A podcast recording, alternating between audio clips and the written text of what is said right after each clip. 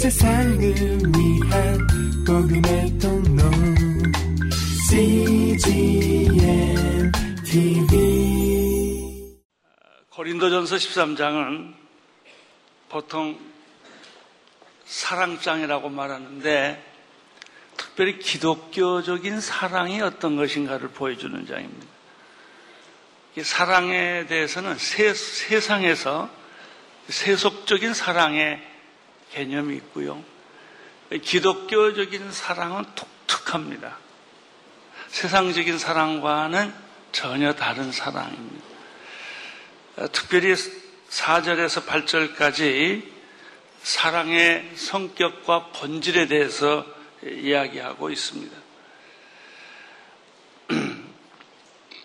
이 사랑에 대해서 예수님이 말씀하신 사랑과 사도 바울이 말하는 사랑이 잠깐 차이가 있습니다.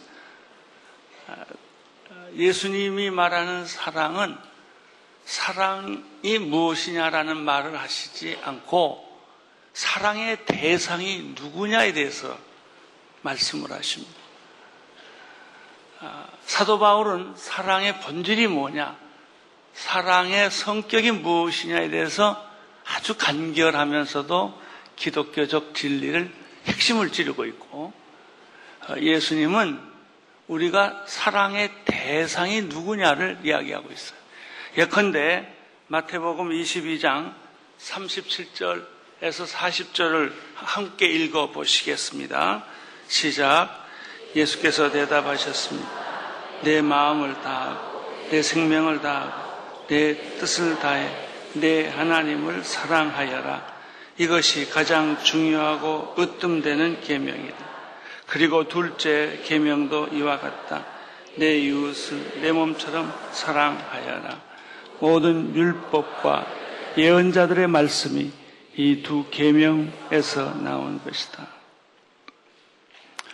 어, 예수님은 사랑의 대상을 두 가지로 봤습니다. 첫째는 마음과 뜻과 정성을, 생명을 다해서 하나님을 사랑하는 것이다. 그것이 사랑이다. 굉장히 간결하고 쉬우면서도 심오한 얘기입니다. 하나님을 사랑하는 것이다. 몸과 마음과 뜻과 정성을 다해서 혼신의 힘을 다해서 하나님 사랑하는 것이다. 두 번째. 내 이웃을 내, 내 몸처럼 사랑하는 것이다.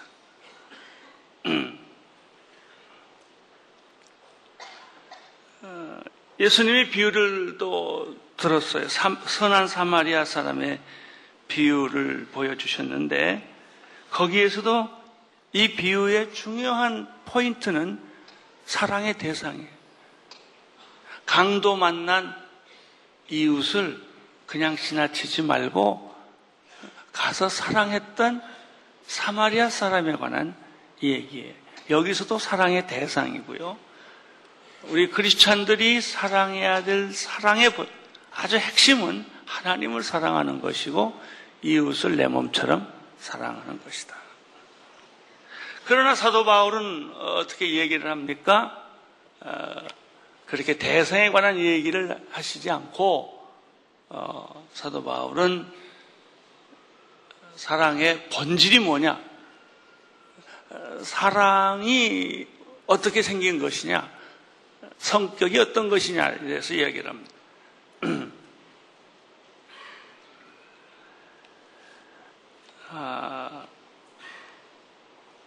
4절, 아, 지난주에 설교한 겁니다. 4절에 보면은, 다섯, 4절부터 8절까지가 전부 15가지가 있는데 쉽게 5개, 5개, 5개로 엮어줍니다. 지난주에 5개 했습니다. 사랑은 오래 참고, 사랑은 친절하고, 온유하고 그렇게 되어 있고요. 사랑은 시기하지 않으며 질투하지 않는 게 사랑이다. 질투하는 것은 사랑이 아니다. 우리가 사랑을요, 아주 질투로 사랑하는 경우도 참 많습니다. 질투가 아니다. 아, 사랑은 자랑하지 않는 것이다. 사랑은 자기가 해냈고 생색을 냅니다. 세상적인 사랑. 기독교적인 사랑은 자기를 드러내질 않습니다.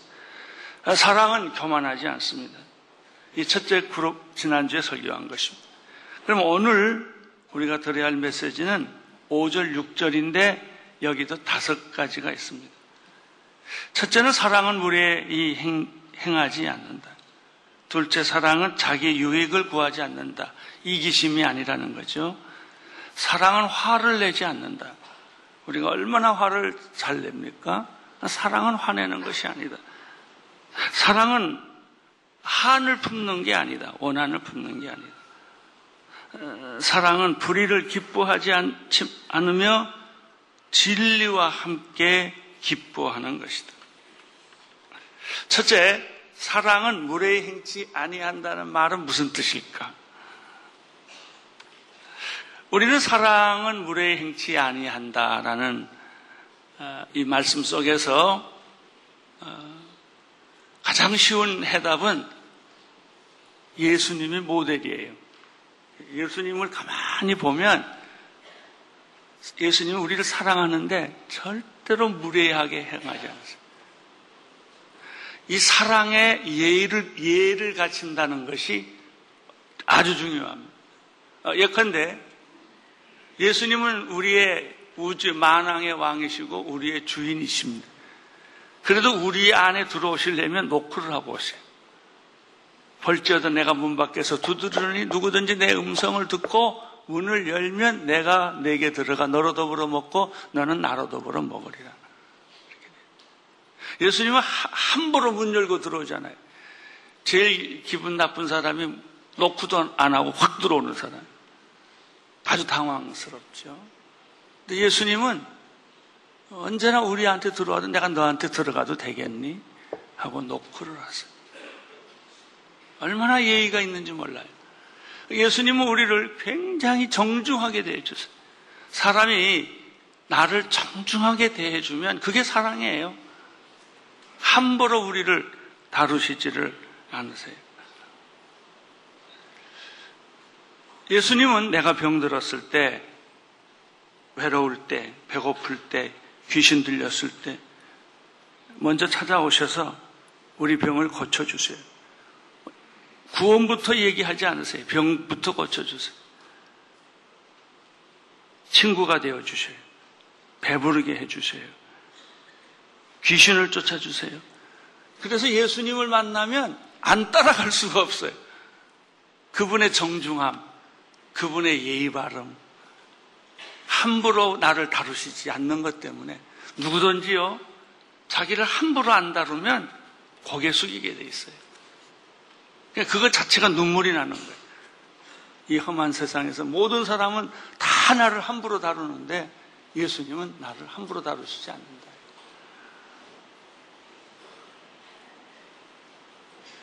예수님은 우리가 풍랑의 위기 앞에 있었을 때 바다 위를 걸어 오셔서 바람을 잔잔케 해주시고 안전한 곳으로 인도해 주시는 분이세요. 세상적인 사랑은 어떻습니까? 무례하고 지배적이고 폭력이 있고 공격적입니다. 그걸 가지고 아주 굉장히 위대한 사랑이라고 사람들은 어, 자만합니다. 반말을 하고 함부로 하고 심지어는 폭력을 행사합니다. 나는 우리 교회 교인들 가운데 사랑의 이름으로 폭력을 행사하는 사람이 없게 되기를 바랍니다. 또 이런 기회에 한마디 해야죠. 남자들, 여자들을 폭력으로 다루지 마십시오. 쓰다듬어 주세요. 주먹을 주지 말고. 어, 제가 이번에 수술을 하고 나서 바뀐 게 하나가 있는데요. 아내에게 존댓말을 쓰기 시작했어요. 참 어색해요. 그렇습니까? 저렇습니까? 물 한 그릇 주시겠습니까? 그게 쉽지 않아요. 근데 하기 시작했어요. 그랬더니 아내가 진짜 존경스러워지더라. 그러니까 아내도 저에게 예의를 갖추기 시작합니다. 제가 굉장히 깜짝 놀랐어요. 가능하면 상대방에게 예의를 갖추세요. 오빠, 오빠 그러면서 함부로 하지 말고.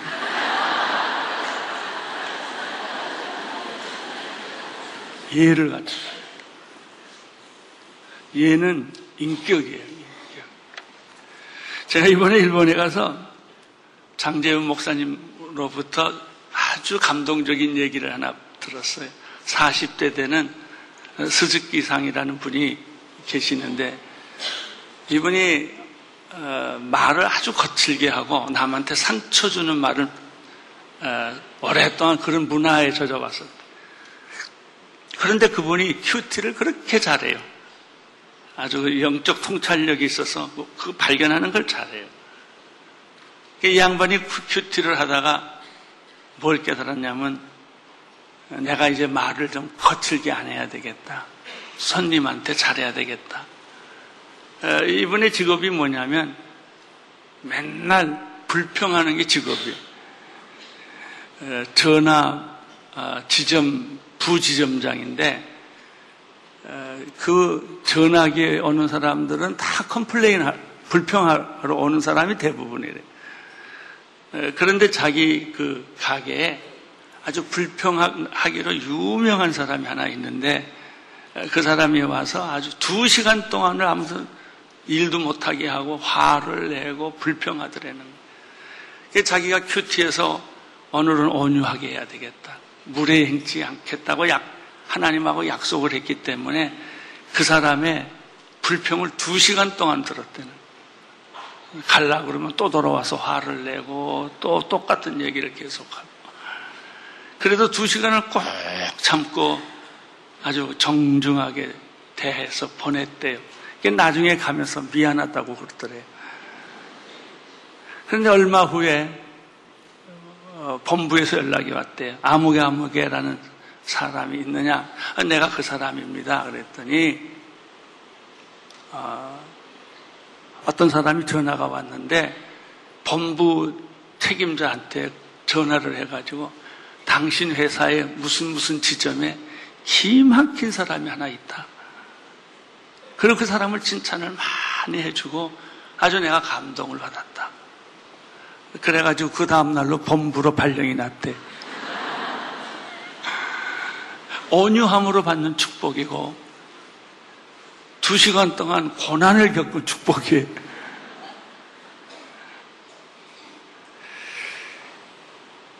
두 번째, 첫째는 사랑은 무례히 행치 않는다. 두 번째, 사랑은 자기 유익을 구하지 않는다. 유익을 구하지 않는다는 말은 무슨 말일까요? 이기적이지 않다. 또 다른 말로 말하면 자기 중심적이지 않다라는 뜻이죠. 사람들이 싸우고 서로 미워하고 적대하는 이유가 뭘까요? 왜 그렇게 싸워요? 왜 그렇게 화를 내요? 왜 그렇게 함부로 해요?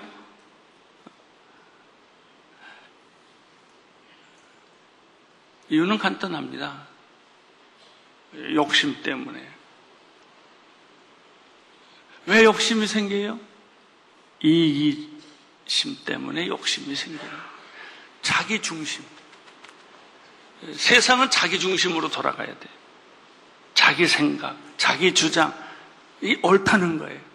그리고 그걸 반대하는 사람은 다 공격을 하는 거예요. 싫다는 거죠. 마음에 이 욕심, 이기심이 있는 거예요. 그 욕심, 이기심의 핵심은 뭐냐면 내, 내 뜻대로 하겠다는 거예요. 내 마음대로, 내 생각대로. 어떤 교인은 교회에서 봉사하는데 한 번도 자기 의견을 내놓지 않는 사람이 있어. 그냥 순종만 해요. 얼마나 존경스러운지 몰라요. 조금 한 푼의 돈을 더 벌기 위해서, 한 사람이라도 내 편을 만들기 위해서,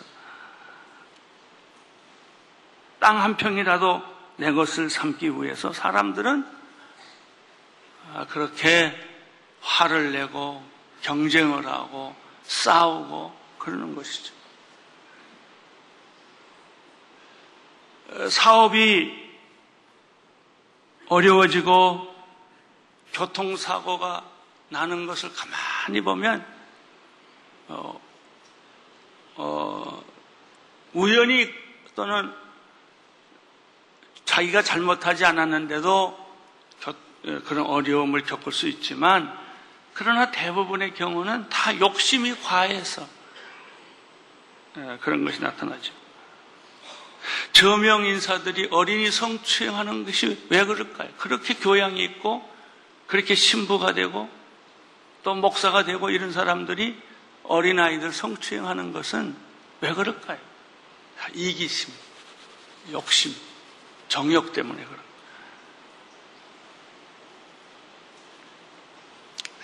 사창가가 번성하고 술집이 곳곳에 있는 것은 인간의 마음 속에 있는 이 이기심이에요.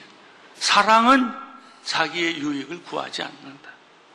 빌립보서 2장 3, 4절을 보겠습니다. 시작. 무엇을 하든지 이기심이나 허용으로 하지 말고 서로 겸손한 마음으로 다른 사람들을 자기보다 낮게 여기십시오. 여러분은 각자 자기 자신의 일을 돌아볼 뿐더러 다른 사람의 일도 돌아보십시오. 이 성경 구절은 좀 줄을 쳐두시고 집에 가서 곰곰이 많이 묵상을 해보시기를 바랍니다. 왜 예수님이 좋을까요? 왜 예수님을 가면은 가기, 떠나기가 싫어요? 너무 좋아요, 그분이. 왜 그럴까요? 예수님의 말과 행동과 그의 기적 속에는 이기심이를 찾아볼 수가 없기 때문에. 예수님 자신을 위해서 한 게 없기 때문에. 예수님이 하신 것은 오로지 하나님의 뜻을 위해서 한 것 뿐이고, 병자들을 위해서, 귀신 들린 자들을 위해서, 외로운 자들을, 그 사람을 위해서 100% 그렇게 하기 때문에 예수님이 그렇게 좋은 거예요. 여러분, 이기심을 포기해 보십시오. 사람들이 여러분에게 찾아올 것입니다. 여러분을 좋아하게 될 거예요.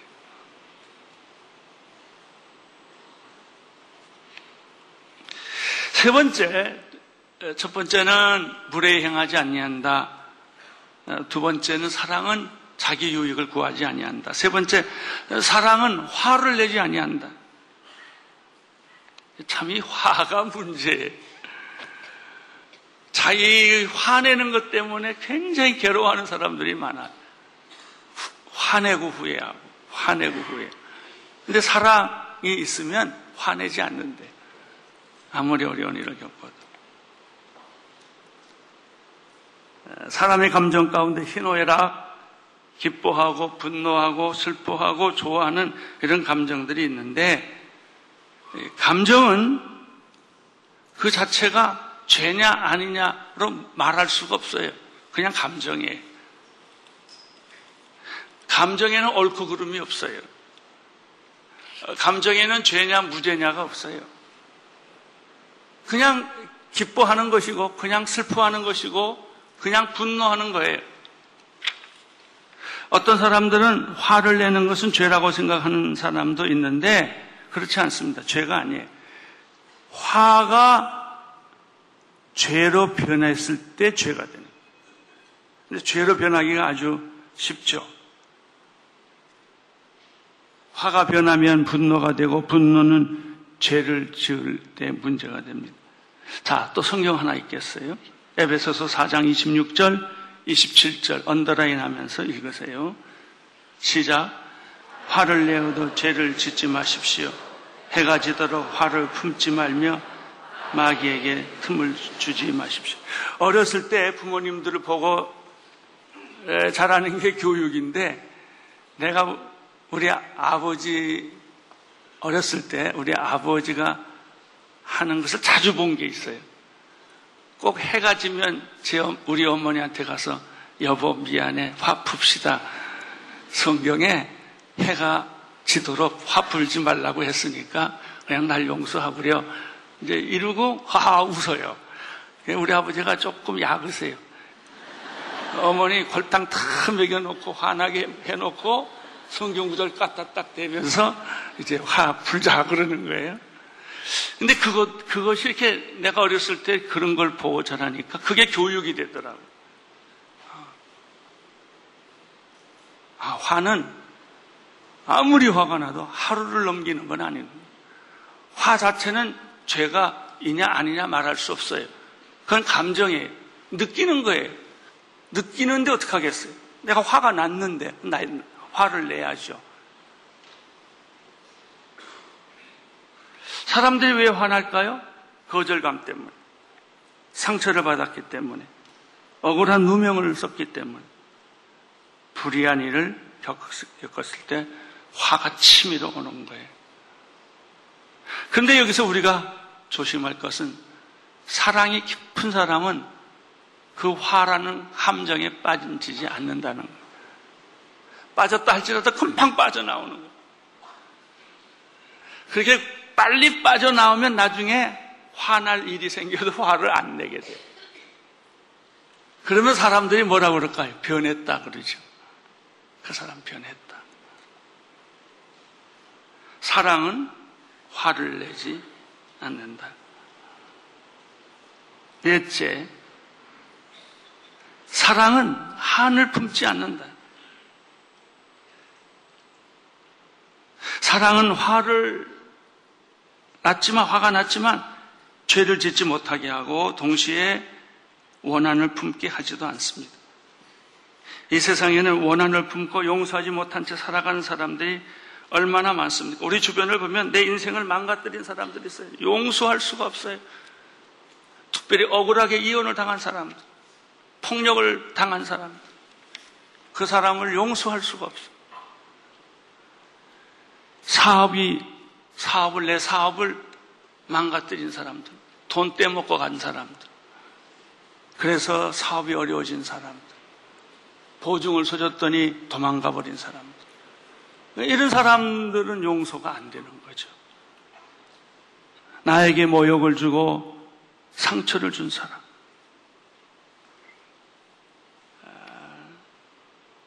나의 인간관계를 다 빼앗아 버린 사람. 조금 더 다른 각도로 가면 인종차별, 성차별들이 있겠죠. 근데 이 분노나 상, 원한, 상처는요, 몇 가지 특징이 있어요. 묵상하면 할수록 상처가 깊어진다. 우리가 한 미워, 용서를 못하는 사람, 미워하는 사람 있으면요. 그 사람을 잊어버리면 간단한데 매일 그 사람을 자기 눈앞에 두고 씩씩거려요. 화를 내고. 그렇게 되면 점, 점점점 분노가 커지고 상처가 커지는 거예요. 또 하나 특징은 내가 준 상처는 기억하지 않고 내가 받은 상처만 기억하는 특성이 있어요. 동시에 기적 같은 일은 내가 사랑하면 내가 화나 또는 어, 상처를 치유 사랑으로 덮었을 때는 소리 없이 사라진다는 것입니다. 주기도문이 있어요. 예수님이 가르쳐 준 기도가 있는데 주기도문 중에 해석이 곤란한 것이 있어요. 마태복음 6장 12절이에요. 한번 읽어볼까요? 시작. 우리가 우리에게 죄 지은 자를 용서한 것 같이 우리 죄도 용서해 주소서. 생각해 보십시오. 우리에게 죄 지은 자를 용서해 준 적이 없는데 언제 어떻게 우리 죄가 용서받을 수 있겠습니까? 그래서 아주 이게 아주 갈등을 주는 기도예요. 그러나 이 말씀의 정확한 해석은 용서를 받는다는 것과 용서하는 일은 동시적이라는 거예요. 그래서 이 말씀이 가능해요. 다시 말하면 내 죄가 용서받았다는 경험이 있어야 다른 사람의 죄를 용서하는 능력이 생겨요. 그러니까 우리, 우리가 하나님 앞에 용서받은 경험이 없거나 내가 하나님 앞에 주인이라는 것을 발견하지 못하면 절대로 다른 사람을 용서 못해.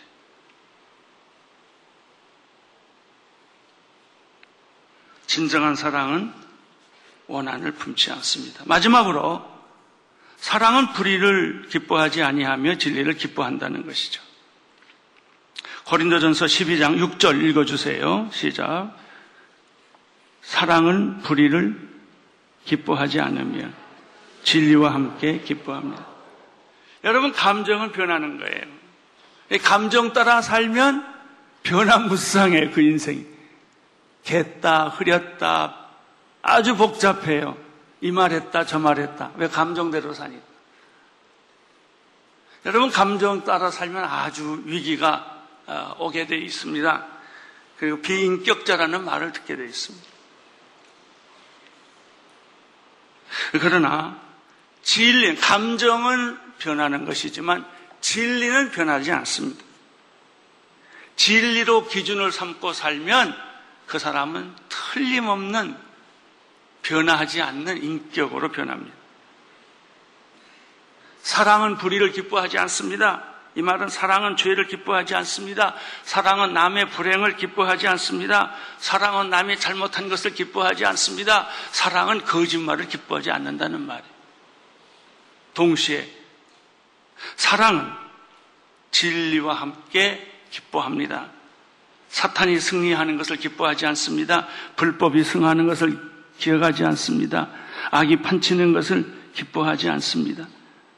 진리와 함께 기뻐하고 정직과 함께 기뻐하고 의로운 것을 좋아하고 남의 행복을 기뻐합니다.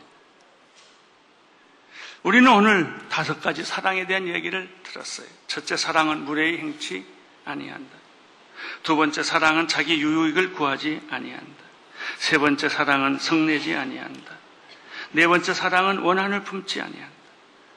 다섯 번째 사랑은 불의를 기뻐하지 않고 진리와 함께 기뻐한다. 간단한 얘기입니다. 그러나 결코 간단한 얘기는 아닙니다. 이거 이해 못할 사람 하나도 없습니다. 마음만 먹으면 오늘 당장 여러분이 실천할 수가 있습니다. 그래서 말씀입니다. 하나님의 성령이 여러분에게 함께해 주셔서 오늘부터 이 사랑을 실천할 수 있는 여러분 되시기를 바랍니다. 내 감정대로 하는 게 사랑이 아니라 진리대로 사랑하는 게 사랑이고 불의를 기뻐하지 않는 게 사랑이에요. 진리에 내 인생의 닻을 달고 내 감정은 쓰고 내 감정은 복잡하고 내 감정은 싫어도 이 방법대로 따라가면 하나님의 축복이 말 줄로 믿습니다. 아멘. 하나님께 감사의 박수 올려드립니다.